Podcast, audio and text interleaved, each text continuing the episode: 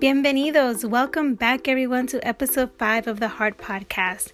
I'm Dr. Milagros Castillo Montoya, and I'm here with co host and co producer Omar Romandia. On today's episode, we are focusing on art history and using art to engage people in critical professional development. On today's episode, we are joined by Dr. Alexis Boylan, who is the Director of Academic Affairs at the University of Connecticut Humanities Institute and Associate Professor with a joint appointment in the Art and Art History Department, as well as in the Africana Studies Institute at the University of Connecticut. She is the author of the book entitled Visual Culture, as well as the book entitled Ashcan Art Whiteness and the Unspectacular Man. She's also co author of the book Furious Feminisms Alternate Routes on Mad Max Fury Road. Her next book focuses on art created for the American Museum of Natural History in New York City and how art and science antagonize and inspire cultural dialogues about truth and knowledge. Also joining us on today's episode is Dr. Melissa Crum, who is an artist, author, researcher, and founder of the consulting company Mosaic Education Network LLC. Mosaic infuses the arts, research, storytelling, and critical thinking into professional development community building, and curriculum development. Dr. Crum has facilitated training sessions across the U.S., creating a non judgmental and refreshingly honest look at privileges and privately held beliefs. Her workshops focus on workplace culture development, equipping educators, leadership, staff, and board members with the skills to implement inclusive and equitable practices. By creating a brave space, Dr. Crum's workshops allow organizations to critically investigate policies, workplace and learning culture, and relationship dynamics. Welcome, Alexis and Melissa. We would like to begin by acknowledging that the land on which we gather is the territory of the Mohegan, Mashantucket Pequot, Eastern Pequot, Schaghticoke, Golden Hill Paugussett, Nipmuc, and Lenape peoples, who have stewarded this land throughout the generations. So thank you, Alexis and Melissa, for joining the conversation today, focusing on anti-racist teaching through art, art history, and art education. We would like to begin our conversation today by hearing a bit about your journey with art, how it came to be such a core aspect of your career and work. Alexis, would you be willing to get us started in the conversation? Sure. Um, I don't really have a particularly like inspiring story. Actually, my story is a little bit about being sort of a bad student and being very distracted in my college years and feeling a little bit disaffected in my classes. And um, I came to college uh, very politically active and very sort of engaged with books and ideas and art. And I think by the middle of college, I just, I don't know, I just felt very, um, uh, I was having a very good time, but I was not maybe focused on uh, uh, the future. Um, but I, so I, I, somebody told me to take an art history class, and you know that it was like, you know, it would be cool, and it was late in the afternoon, which is when I tried to schedule my classes. I really was a terrible student in college, but um, all the wrong reasons for taking classes. But uh, I absolutely like It, it was i think it's the way that like in romance novels people talk about like falling in love. Like i just um the sitting in a dark room and looking at images and going all of these different places and across time and seeing bodies and um, our world in just vastly different ways was transformative. And I just, um, again, it really was like this thing that just changed my life. Um, at that moment, I decided that I actually wanted to, you know, like maybe start going to school for real um, and not being such a bum about my college classes and attending them and all that sort of thing. Um, and I just took as many art history classes as I could. And then I went to graduate school, and graduate school was um, again it was like like the longest most beautiful i mean it was terrible all graduate school is terrible all the time but it was like a honeymoon of like just being with art and going to museums and meeting curators and just sort of imagining what a life that I could have. I could talk about I could talk about art, I could talk about images, I could talk about the ideas um, that were important to me. and I could do something that I felt was important. Um, making a contribution was something that was just really important in my family. Like I, I was supposed to make a contribution of some, I was supposed to use my life to make some kind of contribution. And I really just did feel like at that moment that talking about art, talking to people about art and bringing art more in people's lives was something that I could I could maybe make a contribution with. So, yeah, that's where it got started. Um, in terms of anti-racist, I think it just became one and the same. Um, that I, I I became I I truly believe that the way in which we we see the world is the way that we then understand the world. And so we need to see a better world. We need to produce a better world. We need to think about how we see and think about our agency in seeing. Um, I think more aggressively and and that became sort of what i that, that became what i knew i wanted to do sort of in terms of how i wanted to talk about visual culture and art I think it's interesting because I'm in higher ed and we always say like who was in undergrad or even before going to college always dreamed of like mommy or whatever parent in the future I want to be a student affairs practitioner. Like nobody does that. You kind of fall into it but once you fall into it it is it is transformative. It's a, it becomes a calling um, that's bigger than you. And so I really appreciate your story of how you kind of fell into art and then what it did for you. Melissa, I'm curious if you'd be willing to share a bit about your journey with art and how it came to be such a core aspect of your career and work. I started, I always enjoyed art. Um, I, I, I had my dad's um, like little doodles and things that he would draw. Um, and he passed uh, uh, when I was really young. So I started to think that I could draw like him. And so I that's kind of how it started. And then it progressed into me wanting to be in visual effects. So I'm the person, I don't know if y'all remember HBO used to do like HBO behind the scenes, like those types of things. I was the person who watched that and figured out how they made the things, right? And then um so things like uh, the Terminator, like how did they how did he go from like a person to like the gelatin? Like what was all of the things that so I was really interested in that. Um, then as a, an undergrad, I um, I became um, a McNair scholar, and so it's uh, a trajectory for um, uh, folks of color to start progressing into grad school. And so my research project was um, I was really interested in this connection between color and sound and how that impacts what we understand this character to be. And so, um, so for example, if you're a villain, you're usually dressed in darker clothes. Um, if there's something scary happening, there's going to be like high pitched kind of violin sounds or things like that. So how these juxtapositions ultimately can impact what we assume about this character before we even know about them. Um, and I didn't have language like bias and like, I didn't have those types of things. But I was like, there's there's there's a there's a we already have a framework for how we understand or misunderstand things based on color and sound, and that could be easily translated into like accents and color of skin and clothing and things like that. Um, I then went from undergrad to going to get my MFA in animation.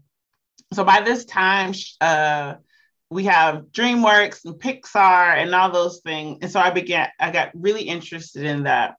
Um, I had an opportunity to um, work with DreamWorks um, while in grad school, and they screened Shark's Tale. Um, and I realized I started to realize I like animation. I like the result of it. I don't know if I like creating it. It's kind of like you like classical music, you're not really trying to learn how to play the cello. You know what I'm saying? Like you're not really like once you start learning, like I didn't really want to know how to play piano. I just like listening to it. so, and so um, I started to realize that in um, graduate school. Um, but so we were working with DreamWorks, and um, they screened Shark's Tale. And I don't know if you all remember Shark's Tale, but it's um, it's a story that's captured under the sea. Um, Will Smith voices the character and um, one the main the protagonist. And um, when he comes on screen, he has his like hat turned backwards. He's a fish, by the way. His hat's turned backwards. He has this gold chain, and he he quotes this like Wu Tang lyric, and I was like, "What's happening here?" Um, and like the jellyfish have this weird Jamaican accent. Their their tentacles are supposed to read as locks. They're the henchmen. So there's something weird happening, here. and I didn't have the language still at this time. But these characters were essentially racialized, and this is a kids' film, right? That's telling us um, not only what it means to be black, but what it means to be um, like Italian specifically, for example, because these sharks were like this godfather, like kill all the whatever. And then there was this also this weird trans narrative that was happening because Lenny, who's a shark, doesn't want to be in the mob, in the shark mob. So he's now wants to represent himself as a dolphin. So he like sprays himself and he has this like handkerchief. And it's like there's something there's some weird weird things happening here. Again, didn't have like language around sexuality, race, lang- language around race. Um, but then I feel like that was like the the thing that was like I can't I can't just make you know this kind of cartoon because ultimately when I was talking to DreamWorks and not just DreamWorks when I when also when I was talking to my chair, um, I was like I want to do my work around um why why we're making the decision to make Oscar have this gold chain quite and cite Wu Tang lyrics. Like, why are we making these decisions? And and they essentially said, well, we don't really care about that. Well, we care about did you make the gold chain realistic? Like that's essentially what this program is for. Like, did you make it realistic? When he went like this, did it look authentic? so uh, it's not really what I'm going for. And so I end up leaving. And then she said, I think you just need to go to African American African Studies. Like, you just need to go over there and think about these and so I said, okay. And so I went and got my master's in African American African Studies. And I went over there thinking like I was crazy. Like, am I crazy for thinking like, they're like, oh no, there's tons of people who've been writing on visual culture and animation in particular and how they racialize characters. And I was like, oh, thank you, African American African Studies. Like, you know what I'm talking about. And so I did my dissertation on uh, racialized anthropomorphism, which is essentially the history of racializing animals in such a way that tells us what it means to be Black. Um, and how that showed over across the decades. And then I then decided, well, then I just want to go make films. Like I should be the person to make these better films. but then I fell into another trap of like, I like films, but I don't necessarily want to make them, right? And then I, I visited, um, I think it was, I can't remember what it was, a, a college that was focused on film. And they, I sat in on a class and it was a film history class.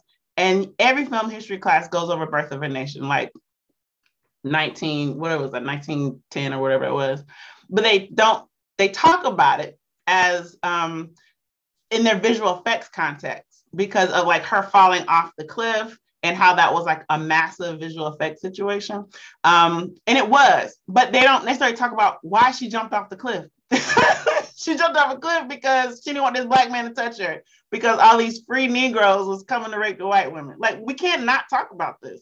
Um, and so I was like, yeah, I can't, I can't do this either. And so I ended up, I went and got my PhD um, in art education to start thinking about how can I utilize art as a tool to think through so much of what we've been socialized to learn. Okay, it was so much in what you both shared, and Melissa's also um, was a, a, former McNair scholar too, so I always oh, get really excited when I get to meet another one. Um, and your journey is just really interesting because there's these moments of excitement about what's possible, and then you get to pull the curtains and see what's reality inside of art and art production, right? And you decide I'm going to close that curtain and go somewhere else because that's not what I want to be about. And so it's really interesting where you ended up because that being a part of your journey. And you you ended by sharing that, you know, it really led you to thinking about how art can be a tool, you know, to be exposing um, how these issues come to be. And so I'm wondering if you could share um, what does anti-racist teaching mean to you given your own respective journey and what does it look like when you do engage in teaching about art? How do you use art as a teaching tool that is really anchored in anti-racist tenets? Melissa would you be willing to to share some thoughts on that? Sure. So, what anti racism teaching means to me is is being really intentional about highlighting what racism is. Um, and that means also highlighting what white supremacy is. And people like to kind of differentiate those things. And like no they happen at the same time. Like you cannot have racism without white supremacy.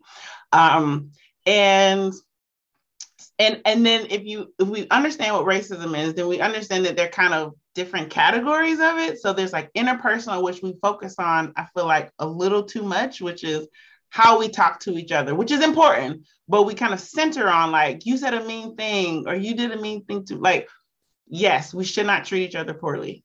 Also there are multiple levels to this. And so then thinking about institutionally what does that mean? What how does what does racism look like on within the institution of education or healthcare or financing or housing access and things like that? And then thinking about it uh, systemically like what is the what are the policies practices and law that undergird all of those things? Racial equity institute has a really great analogy of fish lakes and groundwater. And so they see of programs and things of very fish centered like you know um, you need i see that you need this and so we're going to do the program to help you individually. But we're not necessarily looking at for example lakes that will say okay how do we shift policies around ensuring that people have greater access to let's say higher education? And then groundwater is looking at what is the what are the other larger federal, state, other types of policies and practices that would feed into those lakes that ultimately create the fish that we say we're trying to help. Because otherwise, we're just going to keep dealing with fish if we never deal with the groundwater. So when we talk about anti-racism, um, recognizing, being honest about where we're hitting, like if we're just doing fish stuff, then just be clear about that. That you're not tackling lakes and you're not tackling groundwater. Like you're not tackling institutions, you're not tackling systems. And so when um, when I utilize art to do that, the hope is is to go through those levels so people can understand where they are because some people aren't can't even conceptualize like systems yet. Like that it's like it's too like it's too much. It feels like nebulous thing out there. So like bringing them to like the personal seeing how that connects to something larger than them and then how that connects to something historically. And so i like i prefer narrative works.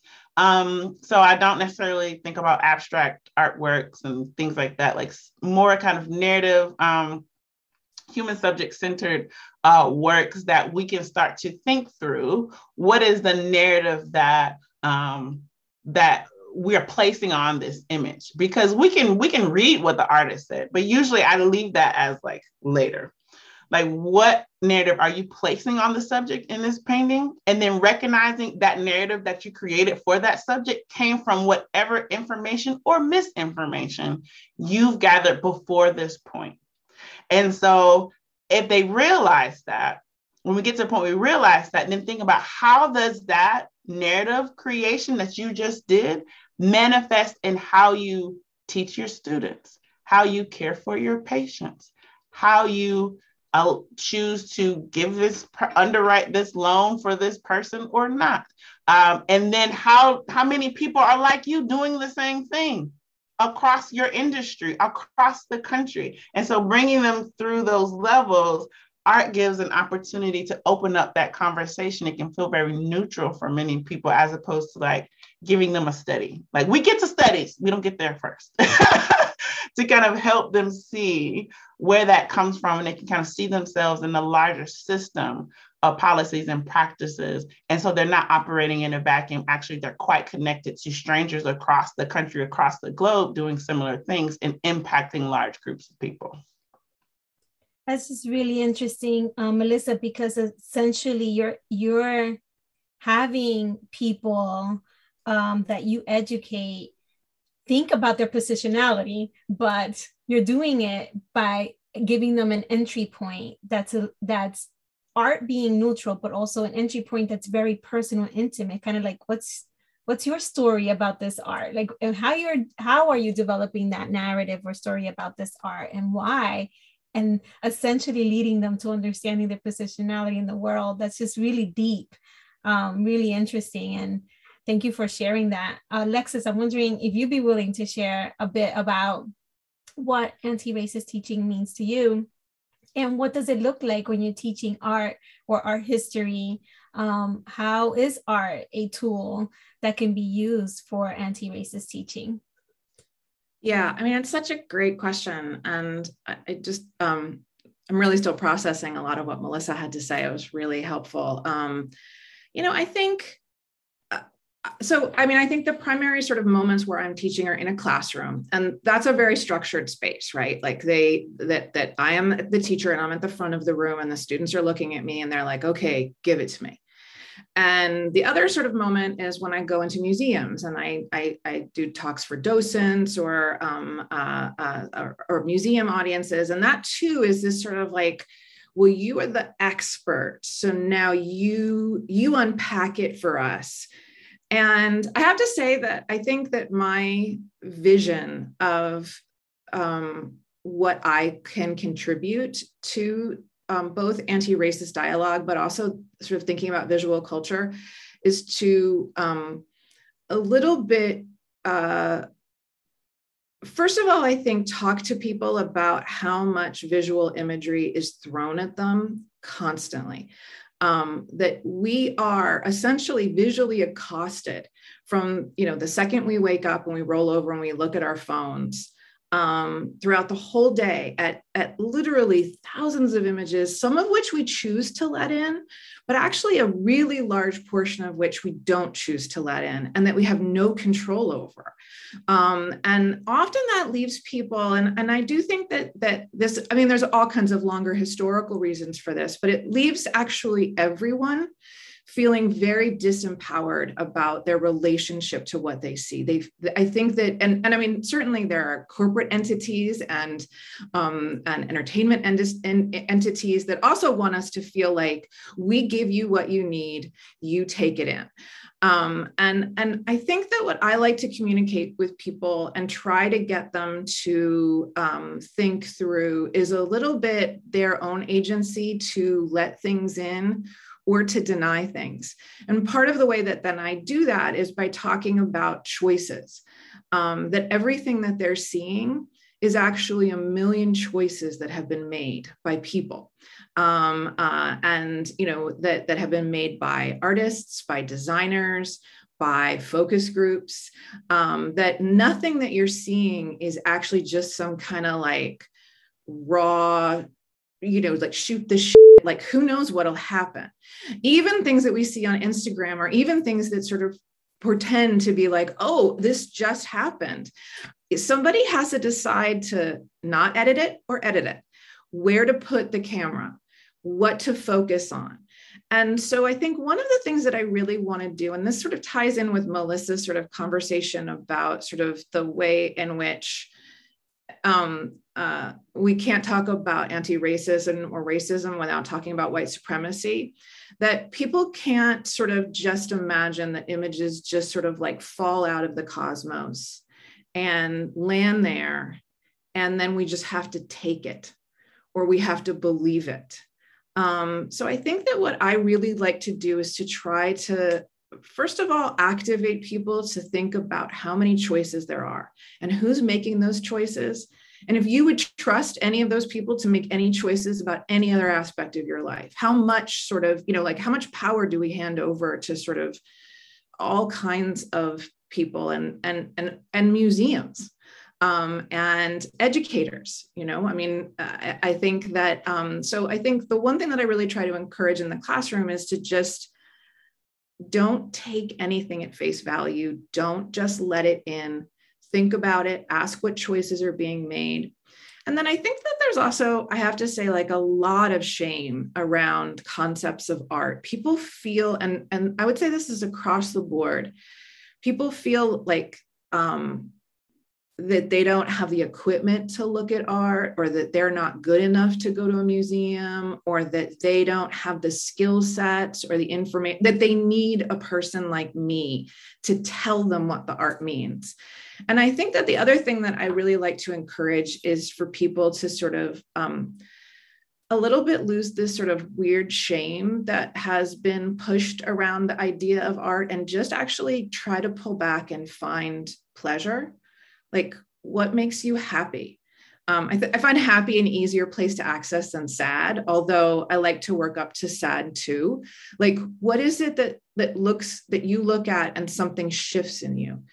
And why did it shift and how did it shift? And and and what are the other options other than shame or ignorance or feeling like i should have listened more in class or i'm traveling to this place and i should go to a museum but i don't want to? Like what are the other ways in which all of us could access images that would have, be less shameful and less self-hating and more um, about curiosity. Like what could that mean? And what skills do i have to confront images? And what life experiences do i have to say you know what? That image is pulled together from a whole lot of things that i don't want anymore. Um, uh, and so i think that like that sort of that, that's like a real sort of like i don't know that sounds very dreamy and like woo woo but i think it is a little bit about trying to figure out ways to allow people to allow visual images in and to also block visual images out and to that they know they have the power to do that and that and that they also have the power to make choices and that that actually is an incredibly important turn and a political turn and a social turn that we can make um, uh, and that we should make. Wow. Uh, so so many good nuggets there uh, you too thank you so much for for for sharing uh, such valuable insights. I'd like to specifically reference a point that i believe it was alexis made towards the beginning of our conversation that um, in which you mentioned that the you know the the the way that we see the world is the way that we understand it as well. And that just made me think of um, also like how we see the world is is how perhaps we also choose to tackle like problems as well. Um, like our approach to problems like what is our interpretation of the problem itself or problems?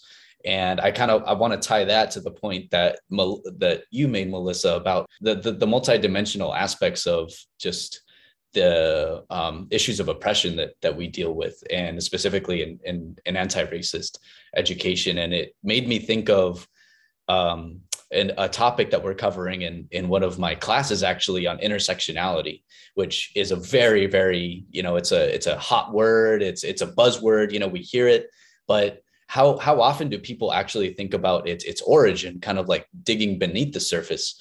And and it, it, was to my surprise um, found out that intersectionality is actually rooted in the analyses of of the lived experiences of women of color and specifically the simultaneous presence interaction and influence of identities and social location and so again going back to specific to higher education we're dealing with the interpersonal the institutional and systemic issues these multi-tiered um, issues. And and and and again it's like when when when people are looking to make an intentional effort or make looking to make intentional changes wh- what part of that tier are they tackling? Are they aware that it's a multifaceted you know issue that they're tackling? And so it seems that you both are very intentional about your work and you have a very good pulse check on the the macro and the micro and everything in between related to the issues um, that that you're both um, involved in in your daily practices. And so i'm really curious to to hear how how did you come to teach the way that you do and and use art in the way that you do? The both of you kind of alluded to this based on your personal upbringings and your personal stories but at the same time i'm wondering also if there was something in uh, perhaps in your educational trajectory that you were exposed to or was there a gap in your educational trajectory where you found an opportunity to perhaps teach art in a certain way that could resonate with uh, with a with a wide audience. Um, and uh, Melissa, do you mind getting us started with that question, please?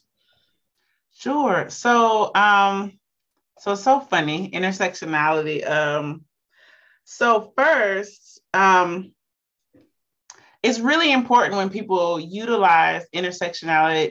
Um, they understand that it's it's not just identity recognition, right? It's not just saying, you know, I'm native, I'm a woman, I'm I identify as lesbian, I'm disabled, like I'm practicing intersectionality. Like, so it's intersectionality is saying because you have these identities, how does that give you access or limit your ability to be to move through and within systems?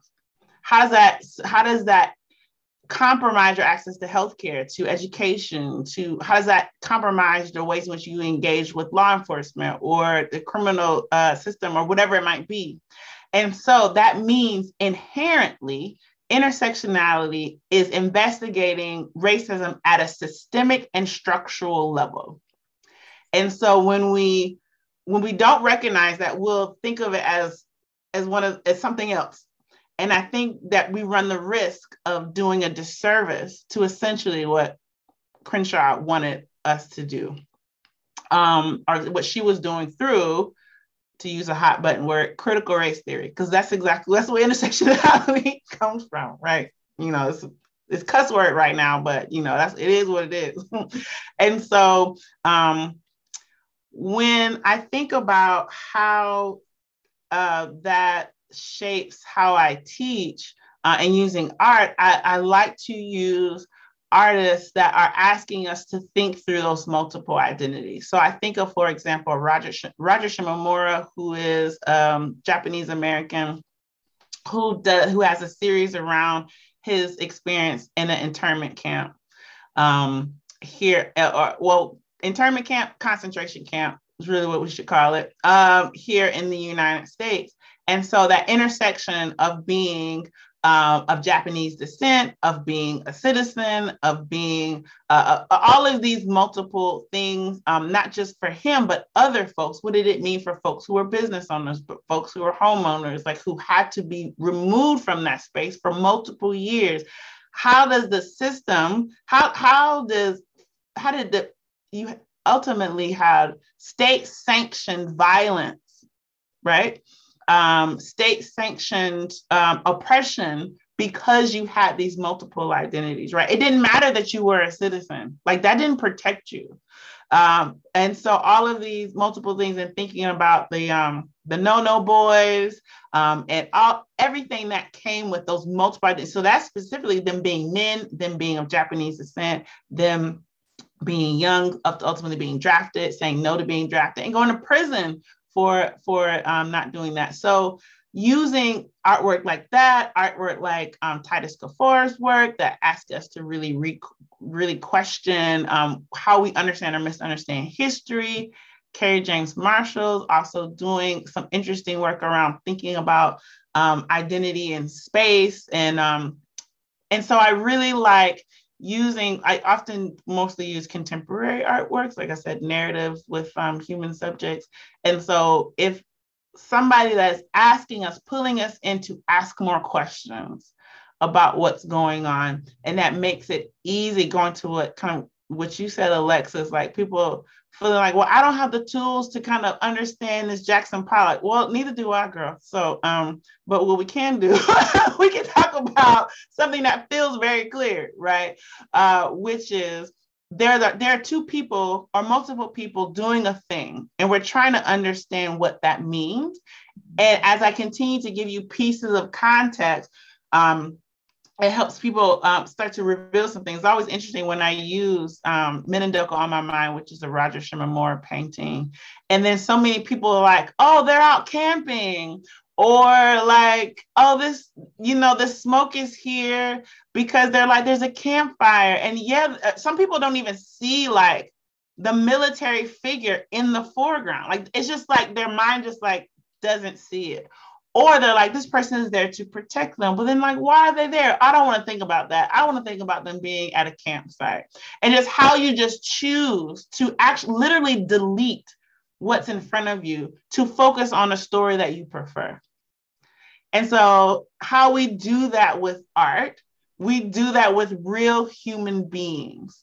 We can delete the the image the information that we're getting to redirect the story in a way that we feel gives us comfort. And that's one of the ways in which white supremacy can show up is centering racial comfort. And we have to recognize what that looks like because it, it doesn't make me feel comfortable knowing that this military person who's probably white might have killed that old woman that I see right there in this image. And, and when we read, it's like he probably he might have because they did murder people on the in the internment camp. That makes me uncomfortable. I don't want to think about that. And so when we recognize how white supremacy can show up, how that shows up in not only how we utilize or think through art, it shows up how we think through our lives, then we can draw that direct connection. And when um, we start asking who made these choices, like Alexis was saying, who made these choices, we can ask, like, well, why? And what does that mean? And how does that impact the story I've created about what's happening here? And is that as complex as it can be or should be? Just want to like add on to something that Melissa's saying. I mean, I think I love this idea. I mean, because this happens to me in class all the time. Like that you show students something and you're like, are, wait, are we are we just totally not going to talk about the thing that's right in the center in the middle and that's like blazing you know like a blazing color like what is going on and it is the way in which again i think seeing is not uniform we're taught to see and then we're also i think taught not to see constantly. We're taught to not see by our parents. We're taught to look away. We're taught when we've looked too much. I mean, think about how much instruction goes into kids being like, don't look at that, or turn away, or stop looking. You know, like just, I was just thinking about, I was driving the other day and there was an accident, and this sort of like, don't look at the accident, you know, and this sort of like, don't be a rubbernecker or whatever. And so much of our lives are about being told to look or look away, that it is, of course, like Melissa, you're exactly right. Like, we are all being instructed by each other and parents and as children and as adults to, to not see um, uh, to, to, to sort of, or to edit as we go along, um, not in empowering ways, but actually in really destructive ways. I would actually then add to that when um, we start thinking about what's made invisible. And this is why I love that it's new Titus Kaphar, um, his newer work, where there literally are figures that have been disappeared from a canvas. Um, uh, his mothers and children, and then often the child or the mother is left sort of just the outline um, and then a blank space. But I think that one of the things that we can also do, and it's important to talk about, is what's been made invisible who's been left out of stories whose images do we not see? Um, uh, uh, what is it that we're a told not to look at and then b what are we actually forbidden to look at? What is made disappeared? Um, and i love to sort of i mean i think that you know we imagine that we live in this age where we can get any image we want that we have access to anything but we're so controlled right? Like you can google an image but google is thinking about who you are and what kind of images you would see when you type this in. You don't get to see the multiplicity of all the things that are in the world. You get to see what Google thinks you would like to see. Um, and that's really different and that that i think is and we're so used to it we don't even question it like oh these are all the images that google had it's like well wait who assigned Google? Like what? And I think that, you know, and, and who decided that a museum gets to tell you whose bodies have mattered and whose bodies should matter? And, you know, why does this gallery? Why does this art history class? And so I think um, I just, I love that point, Melissa. I just wanted to add to that because I do think that it is about what is seen and what is unseen, what we choose to look at and what we choose to look at and then edit. Um, and we do it all the time. And I think it is about, um, uh, you know, preserving a white preciousness um, that doesn't want to imagine itself ever as being um, a victimizer and um, uh, an, an, actor in a lot of ways, not even a bad actor, but just an actor. Um, and I think that we see that so often currently in our politics is sort of, and, and I do think this is a real pressure for museums that museums are, are encouraged to show brown bodies, but never encouraged to talk about why we haven't seen brown bodies in museums before and all of the images that all these museums have in which white bodies are abusing visually and physically with violence brown bodies. Um, and I think that, you know, that's again another sort of, you know, we need to begin questioning all of these silences. I just got like all empowered there. Sorry about that. But Melissa, you just like totally set me off. I was like, exactly. And another thing, and another thing. So I love that. I love that. You got to ride that wave. You got to ride that wave. So, so much innovation and great, uh, great thoughts have been shared thus far. Alexis, I think, I think the last point that you made about just, you know, asking questions and being more deliberate, I think for members of our audience that perhaps are asking themselves these questions and have been enlightened by the the awesome insight that that you both have shared what is a piece of advice that you would would both give to others um, that are looking to engage in anti-racist teaching through art, through art history, through our education. Uh, you know, recognizing that all of us are at different points of uh, our professional and personal spectrums. But yeah, what what would be a, a piece of advice um, that perhaps you wish you would have been given, or or anything that just comes to mind? Maybe you're you're riding that innovation wave right now. Um, Alexis, do you mind getting us started with that question?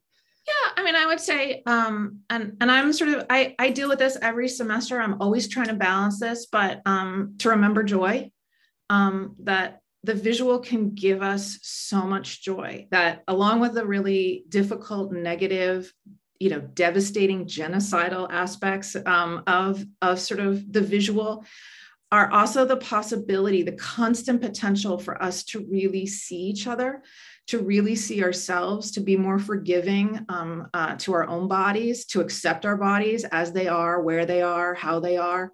Um, I think that to imagine that we can find peace in art um, and and that um, it is uh, uh, I think it's important as um, as teachers um, to make the message about the fullness of our experience um, and make that actually part of an anti racist dialogue, that there is joy, that there is this potential for a better future, um, and that we have to move towards that with as much um, power and strength as we move against the pieces of our society that we want to see gone.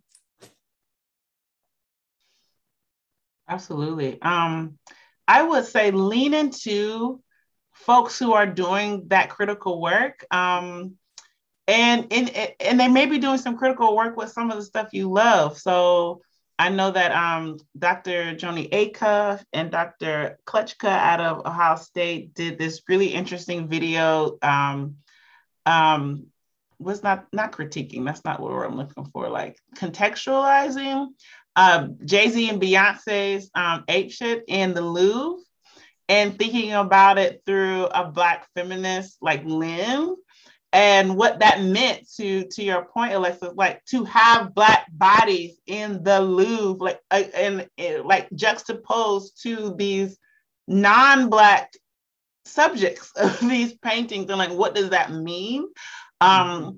and uh and, and how we kind of think through that. And then I would say, um, as personal work, be willing to rewrite the stories that you've held dear um, and practice, practice being uncomfortable, mm-hmm. practice reading hard history. Um, and I, I, I often use this concept of the bear.